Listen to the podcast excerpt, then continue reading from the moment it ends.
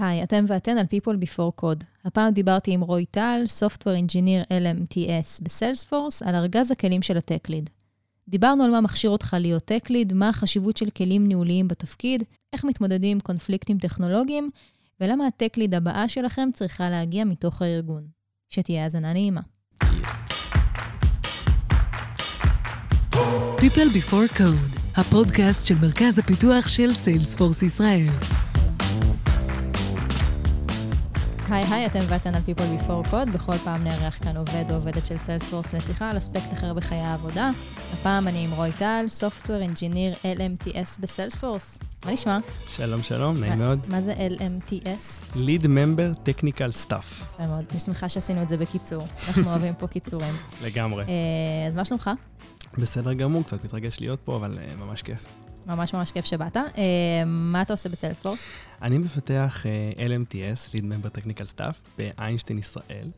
Uh, כרגע ספציפית אני עובד בתוך פרויקט נורא נורא מגניב, שבא למדוד uh, value של אפליקציות Machine Learning, שזה משהו שהוא קצת נדיר.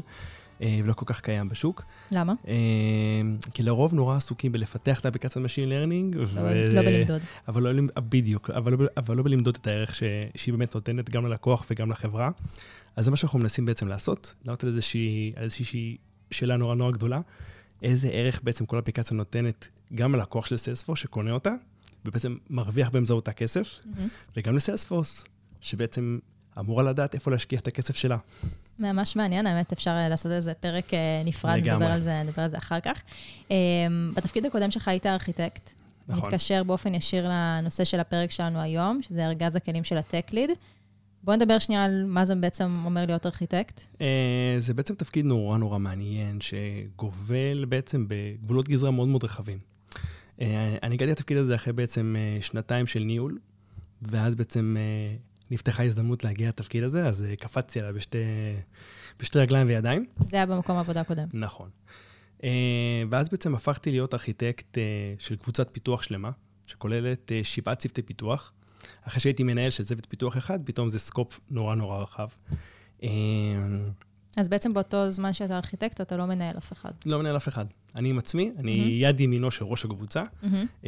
אני יושב בכל הישיבות הנהלה של הקבוצה, אבל אני לא מנהל אף אחד. Okay. אוקיי. זה קצת להיות כמו סבא, זה סמכות בלי אחריות. נורא מגניב. אהבתי, אהבתי את, ה... את המושג. אז אנחנו מדברים היום על ארגז הכלים של ה tech lead. אני חושבת שזה נושא שהוא מעניין, רלוונטי להרבה מאוד אנשים. אה, אני רוצה להתחיל מהשאלה הכי חשובה. מה בעצם מכשיר מישהו להיות tech lead? Uh, אני לא חושב שיש הגדרה מדויקת. זה לא שיש איזשהו קורס שאם את עושה את המבחן שלו בסוף בציון עובר, אז את מוגדרת כ tech lead. חבל. אני חושב שזה נכון, אבל אני חושב שזה כאילו uh, קומבינציה של שלושה או ארבעה דברים. קודם כל זה ניסיון. tech lead uh, צריך להיות מישהו עם ניסיון של כמה שנים טובות. רצוי שזה לא יהיה רק מעולם הפיתוח, אלא גם נגיד תשתיות, DevOps, אוטומציה, דברים כאלה, כי בסופו של דבר הטקליט זה הבן אדם ש... אל, שעליו מסתכלים כאשר יש בעיה טכנית כלשהי, שרוצים mm-hmm. לפתור אותה, שלא מצליחים לפתור אותה בצורה רגילה. ו, וכדי שהוא באמת יכול להיות טקליט אפקטיבי, הוא צריך לדעת הרבה מאוד הרבה מאוד דברים, וגם להכיר סט רחב של פתרונות ובעיות. Mm-hmm. אז, אה, אז זה משהו שרוכשים רק עם ניסיון. ניסיון, אה, וגם משהו שהוא מעבר לזה, זה גם איזושהי למידה אקטיבית שאתה עושה לאורך נכון, הדרך. נכון, זה כבר best practices ש... שכל מפתח או כל מהנדס, וכמובן שטקלי צריכים ש... שיהיה להם את זה כאילו ככלי עבודה ביום-יום, mm-hmm. אבל לא רק, זאת אומרת, אה, גם ניסיון שאתה לא לומד מאיזשהו אה, קורס או איזשהו אתר, זה נגיד פתרון בעיות ביום-יום, mm-hmm. ודברים כאלה, דברים שכאילו אתה חייב מהניסיון שלך והכרה של טכנולוגיות, לשאול את השאלות הנכונות. נגיד, סתם לדוגמה, מאוד מאוד שווה לשאול תמיד את ה product, אמ, מה ה-SLA שאנחנו צריכים? האם המערכת צריכה להיות זמינה כל הזמן? האם, אה, האם זה משהו שרץ פעם ביום, פעם ביומיים? מה בדיוק צריך לעשות שם? אז דברים כאלה ש tech lead לפעמים שואל את השאלות הנכונות האלה, זה דברים שבאים מניסיון טכני. אז זה לא רק אמ, לדעת לתת פתרונות, זה גם לדעת לשאול את השאלות. חד משמעית. אז אנחנו, יש פה איזו הנחה אה, סמויה שטקליד לא יודע הכל. נכון. נכון, נכון, נכון. טקליד לא אמור לדעת הכל, הוא לא איזושהי פונקציה ש... שמה שהיא אומרת זה תמיד תמיד נכון. Uh, תמיד אני אומר שטקליד לא צריך לבוא עם אגו, כי. אוקיי. בסופו של דבר הוא מוקף במהנדסים mm-hmm. ובאנשים שהם מוכשרים מאוד, ואם הם נמצאים במקום שהוא עובד בו, אז כנראה שהם מאוד מאוד מוכשרים. אה, והוא צריך להיות enabler, צריך להיות זה שמאפשר בעצם את הצלחת הפרויקט, אה, לבוא ולשחרר חסמים, לפתור בעיות קשות, אה, אבל כן לבוא ולתת גם, גם לאחרים מקום. Mm-hmm. אז זה קצת אה, סוג של להתהלך בין הטיפות. כן. אה, אתה היית מנהל לפני זה, דיברנו על זה בהתחלה, מה שאומר שצברת כמה כלים אה, ניהוליים. קורה לפעמים שסמכויות ניהול מתערבב, מתערבבות לך ב, בעבודה? אתה חושב שזה כן. נכון בכלל? Uh, בגדול, לפי דעתי זה קורה גם אם אתה רוצה או גם אם אתה לא רוצה. Uh, כי מצד אחד, בתור טקליד אתה צריך גם קצת לנהל את הפרויקט. Uh, כדי להיות אפקטיבי, אתה צריך גם להכיר את כל הדמויות ואת כל התהליכים שקורים בחברה. Uh, וזה משהו שהוא קצת כמו ניהול פרויקטים. זה להכיר את האנשים, זה לחבר בין האנשים, זה לפעמים לשחרר חסמים, כמו לחבר בין שני מהנדסים שלא מכירים אחד את השני, אבל mm-hmm. שניהם עוסקים בדיוק באותו דבר כרגע ויכולים לעזור אחד לשני. ואתה יודע את זה כי לך יש את הראייה הרחבה. אה, אז כל מיני דברים כאלה ש, אה, שזה מאוד מאוד חשוב, וגם... ניהול של אנשים בא לפה אה, לידי ביטוי? בא כי לפעמים אתה צריך לבוא ולהשתמש ב soft skills כדי להביא אנשים לפעמים גם לקבל מוטיבציה, וגם mm-hmm. שהם יבינו אותך ברמה שאתה, שאתה, שאתה רוצה להגיע. כאילו, כי tech lead כזה, יש לו כזה איזשהו חזון בראש, הוא כזה מקבל את הרעיון שצץ במוחו של ה product, ו, ואתה אחראי פחות או יותר להגשים אותו ולהביא אותו בסוף ללקוח. אז יש לך איזשהו חזון בראש, אבל לא תמיד החזון הזה כולם שותפים לו. כן. אז אתה צריך לפעמים לבוא ו- ולהניע אנשים אה, תוך כדי העבודה, ולגרום להם להיות on the same page. כי הרבה אז... פעמים, כאילו, הפרויקט שאתה עובד עליו זה משהו שהוא קצת יוצא מאזור הנוחות של הרבה מהאנשים שאתה עובד נכון, איתם. נכון, נכון, נכון. לא תמיד כולם אה, רוצים להיות בפרויקט הזה. כן. לפעמים, אה, לפעמים יש אנשים שבא להם פתאום לעבוד בטכנולוגיה אחרת, או בא להם להיות בצוות אחר, אה, ולא תמיד גם... אה, אה, אה, המנהל שומע את זה, לפעמים הטקליט שומע את זה. Mm-hmm. יצא לי המון פעמים לשמוע כזה, כמו דוד כזה, לשמוע כזה, אה, לא, אני מעדיף להיות בצוות אחר, פחות טוב לי פה, בא לי לעבור, אתה יכול להגיד, פחות מעניין אותי. שבאו ואמרו לך? כן, אה, מה אתה כאילו אומר? כאילו לא אומרים להורים, באים ל... באים לדוד, באים לסבא כזה, כן. אז אה, מאוד מאוד חשוב. סבא מוטיב חוזר. לגמרי. אז אני חושב שכאילו, אה, כאילו בקטע הזה צריך לתת איזשהו קו מאוד מאוד ברור. Mm-hmm. בתור טק-ליד, חשוב לך מאוד מאוד מאוד לשמור על יחסים טובים, אה, גם מקצועיים וגם חבריים אפילו, עם הראשי צוותים והמנהלים שאתה עובד איתם. כי הם בסופו של דבר אנשים שמקצים עובדים יחד איתך, ו... וההצלחה שלך כטק-ליד זה גם הצלחה שלהם. הרי גם הם בסופו של דבר נמדדים בזה שהפיצ'ר מגיע ללקוח וכולם שמחים. נכון. אז גם אתה. אז בסופו של דבר זו מטרה משותפת, וצריך לתת להם את המקום שלהם, לקחת את ההחלטות הניהוליות. כי הם הרי מכירים בסופו של דבר את, ה, את המסלול ההתפתחות האישי שכל מפתח ומפתח, או כל בודק ובודק, והם יודעים מה מתאים להם ומה פחות מתאים. אז אתה יכול לתת עצות, להגיד להם, חבר'ה, אולי כדאי לקחת את המנהל לשיחה אחד על אחד, אה, כדאי לבוא ולכתוב על זה איזשהו אימייל, ואז אחרי זה לדבר על זה, אה, אבל לא להתערב בשום פנים ואופן. כן, לגמרי. במקרה שלך אתה גם tech lead, אבל גם מפתח hands-on, אה, מה שאומר שכנראה שקורה לפעמים שאתה תיתן לעצמך משימות.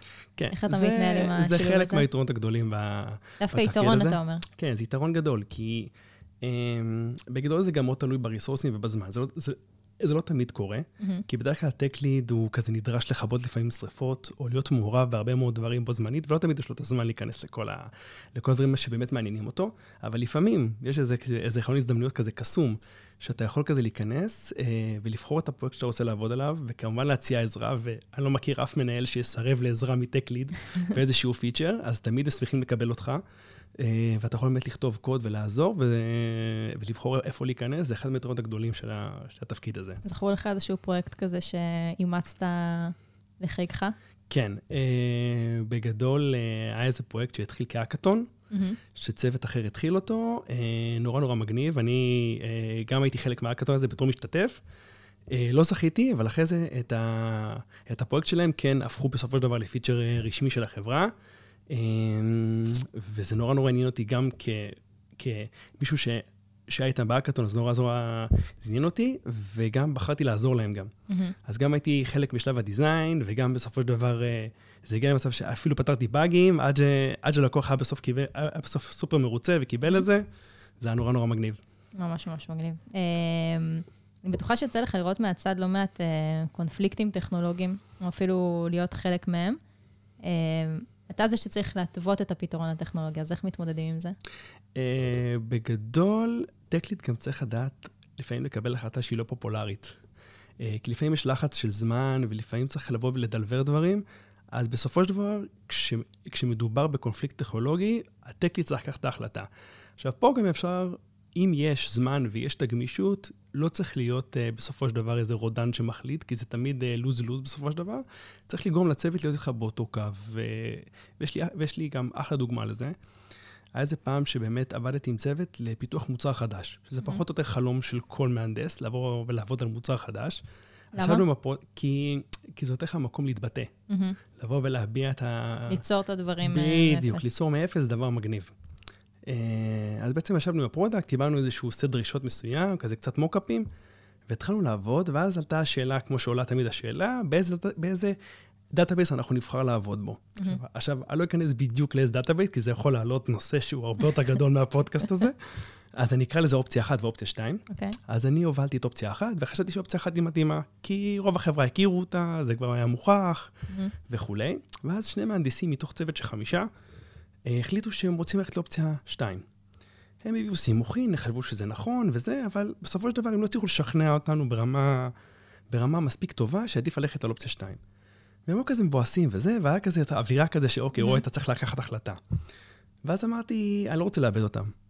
וביקשתי מהמנהל שלהם שלושה ימים שיוקדשו ל-POC, proof of concept. אה, שבעצם בשלושה ימים האלה הם יבואו, יעבדו, ויציגו בסופו של דבר תוצאה חד משמעית, האם שווה אופציה אחת או אופציה שתיים. ו... אבל הם באים עם קצת uh, לא? נכון, אבל הם חייבים להוכיח בסופו של דבר. כן. באיזשהו KPI מדוד. Mm-hmm. אז, uh, אז זה היה בתקופה שלפני הקורונה, אז הם ממש ישבו במשרד uh, עד מאוחר, הזמינו פיצה. וואו, זה ממש מאוחר. ימי קדם. לגמרי, לגמרי. כתבו על האבן כזה. משהו שלא רואים היום. ישבו עד מאוחר, שמונה בערב, הזמינו פיצה וזה, ואחרי שלושה ימים קבעו איתי פגישה, באתי כזה כולי שמח, ובאמת הם הציגו דשבורד מסודר עם גרפים ופאי צ'ארטס וכולי, למה אופציה 2 עדיפה על אופציה 1 במקרה הספציפי של המוצר שלנו. ו... ולמרות שזה כאילו פגע לי באגו, mm-hmm. ממש שמחתי לקבל את הדבר הזה, וכמובן בחרנו באופציה 2, ו... ו... וקיבלנו בזה כמה דברים. קודם כל, השני חבר'ה האלה היו במוטיבציית שיא מאותו רגע mm-hmm. להמשך הפרויקט, והיה תענוג לעבוד איתם. אה, שאר הצוות גם הבין את הרעיון מאחורי זה, ו... אה, וכולם הבינו שיש להם מקום להביע את הדעה שלהם. ואם בא להם ללכת לכיוון אחר, זה לא שזה משהו שהוא, פה חקוק בסלע, וזה שיש טק-ליד לא אומר שהוא קובע כן. הכל. Uh, וגם אני למדתי דברים חדשים. אז זה ווין ווין לכולם. אתה מדבר פה על איזשהו משהו שהוא... מרגיש לי שהוא לא מובן מאליו, בטח לא בארגוני פיתוח, אז זה צניעות. נכון. Uh, וזה שאתה טק ליד או מסתובב עם הטייטל הזה, לא אומר שדיברנו על זה מקודם, לא אומר שאתה יודע יותר טוב מכולם. וגם אני חושבת שלבוא ולהגיד להם, אוקיי, לכו, תוכיחו את זה, במקום להגיד, אני יודע הכי טוב, זה מה שאנחנו הולכים לעשות. זה משהו שהוא הוא דורש ממך. נכון מאוד. תמיד היית כזה? Uh, בגדול זה משהו שלמדתי בתור מנהל. אוקיי. Okay. Uh, לא תמיד הייתי כזה, כשהייתי מפתח תמיד כזה, רגע, ואני יודע, קראתי וזה, כן. אני עשיתי קורס כזה וכזה, אני יודע, אני בתואר, למדתי. Uh, אבל עם השנים, עם, עם הניסיון, כשאמרנו בהתחלה כמה ניסיון חשוב, mm-hmm. אתה לומד שכשאתה מוקף באנשים טובים, באנשים ש... שכולם טכנולוגיים ו...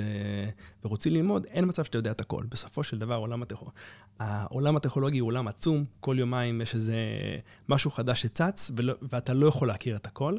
אה, וזה מאוד מאוד חשוב לבוא ולשמוע דעות של אחרים.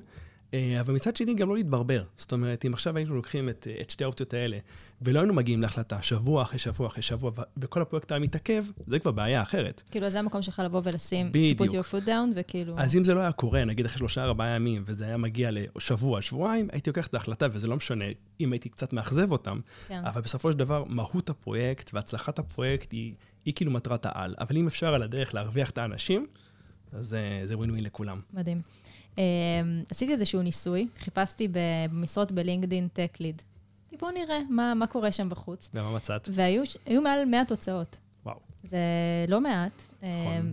אמ, ופתאום חשבתי על זה, האם אתה חושב שיש יתרון לטק ליד שמגיע מתוך הארגון, או שעדיף לגייס מישהו מבחוץ? כי אמ. החברות האלה, לא יודעת, כל אחת כנראה יש לה שיקול אחר, אבל לפעמים יש את הבן אדם הזה שאתה יכול לקדם. אז מה, איך אתה תופס את זה? אני חושב שבגדול יש יתרון מאוד מאוד ברור למישהו שמגיע מבפנים, במיוחד לתפקיד כזה, כי כמו שאמרנו בהתחלה, להיות tech lead אפקטיבי, אתה צריך להכיר את ה business, להכיר את התהליכים בתוך הפרויקט סליחה, בתוך החברה עצמה, להבין את אנשי המפתח, וזה דברים שלוקחים זמן ללמוד. Mm-hmm. ויכול להיות שאתה מאוד מאוד טכנולוג, אבל אם אתה לא בא ומחבר את הטכנולוגיה ל business של החברה, אתה קצת לא כל כך אפקטיבי בתור tech lead. כן. ואתה גם הסמכות, אז כדי... אז אם אתה מקודם בפנים, אז אנשים מכירים אותך, ואז רואים שכאילו, אוקיי, היית מהנדס טוב, כנראה שהיה לך אחלה reviews, וקודמת, אז אוקיי, אז גם אני רוצה להיות ככה. אמ, ולפי דעתי, בתור מנהל לשעבר, אני חושב שזה כלי אדיר למנהלים לקדם אנשים, כי יש המון אנשים טכניים שלא בהכרח רואים את, ה, את הקריירה שלהם מתקדמת לעבר ניהול.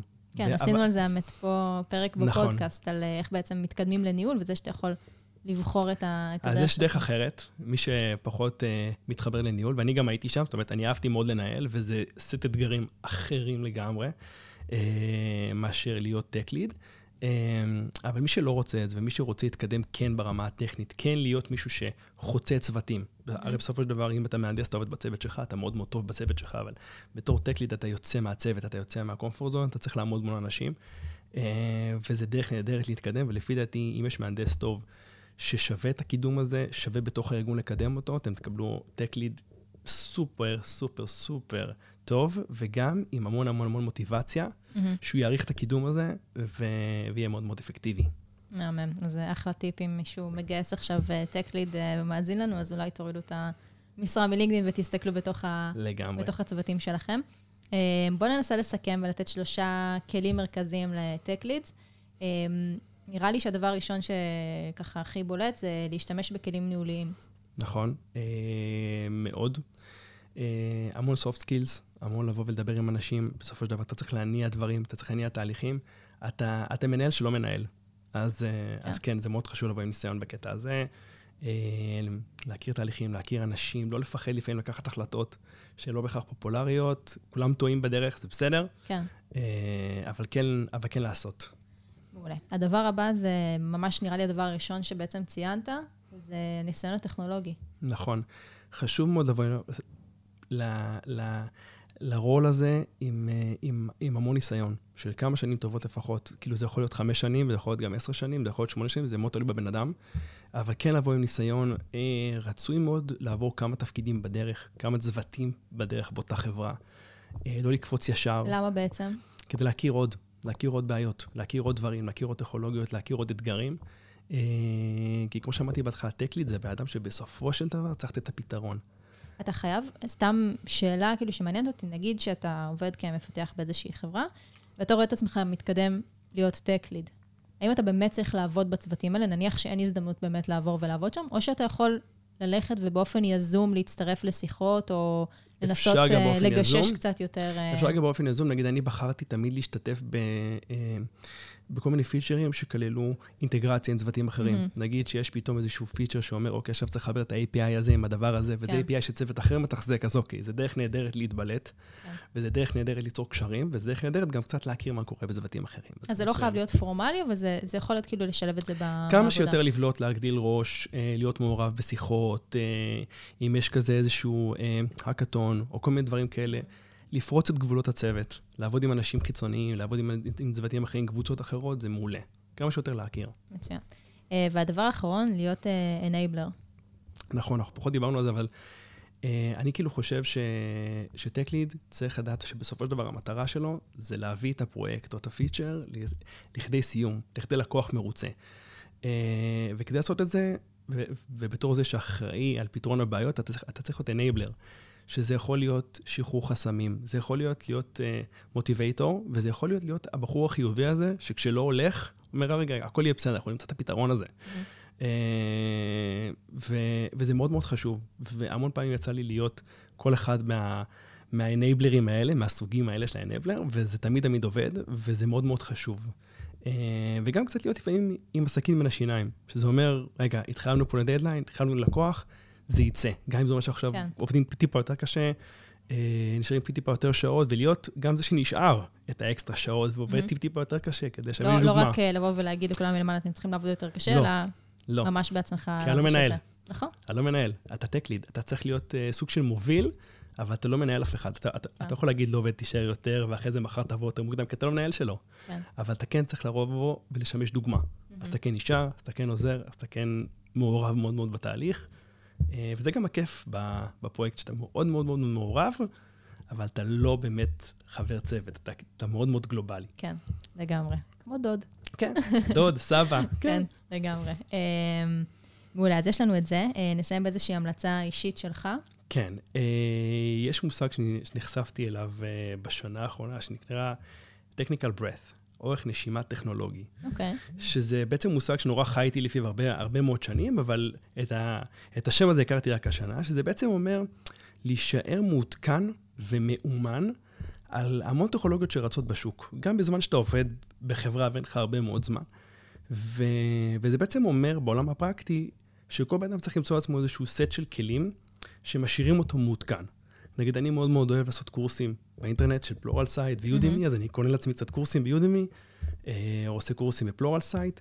אה, יש tech radars, כל מיני אתרים כאלה ששולחים לך ניוזלטר, mm-hmm. אחת ליום, אחת לשבוע. אתה מוצא זמן לקרוא את הדברים האלה? אני תמיד אומרת, יאללה, מעכשיו אני מתעדכנת, אצלי זה העולם של marketing נגיד. ואז אני ארשם לאיזה ניוזלטר ואני אומרת כזה, מתי אני אקרא אותו? אני אשקר אם אני אגיד שאני קורא את כל המיילים, okay. אוקיי. אבל אני כן קורא את הכותרת לפחות כל בוקר כשאני פותח את המיילים, אני כן קורא את הכותרות, ואז גם אם אני לא יודע משהו עד הסוף, אני יודע שאני לא יודע את זה. אז יש לך את זה ככה מאחורה של הראש. ואז כאילו ב-back of my mind זה כאילו נמצא שם, וכשאני נתקל בבעיה אני יודע, אה רגע, יש איזשהו service של אמזון עכשיו, אז אני אכנס שנייה אחת ואסתכל כן. רגע, אז זה זה. כן. אז אורך נשימה טכנולוגי. משהו ממש ממש חשוב, גם ל tech leads וגם למי שלא tech lead. כן, זה נכון לכל, תחום, נכון, בעצם הדבר הזה. תכלס, לגמרי. אה, מעולה, האמת, אני אבקש ממך אחרי זה אולי איזה המלצה לאיזה ניוזלטר. ונוסיף את זה בתיאור של הפרק. אה, רועי, איזה כיף שבאת. למדתי. המון, אני מקווה שככה הכנסנו, באת עם כזה רוח מוטיבציה, אני מקווה שהכנסנו את זה גם למאזינות והמאזינים שלנו, אה, ושיהיה המון בהצלחה. תודה רבה רבה רבה, נהניתי ממש. גם אני, ביי ביי.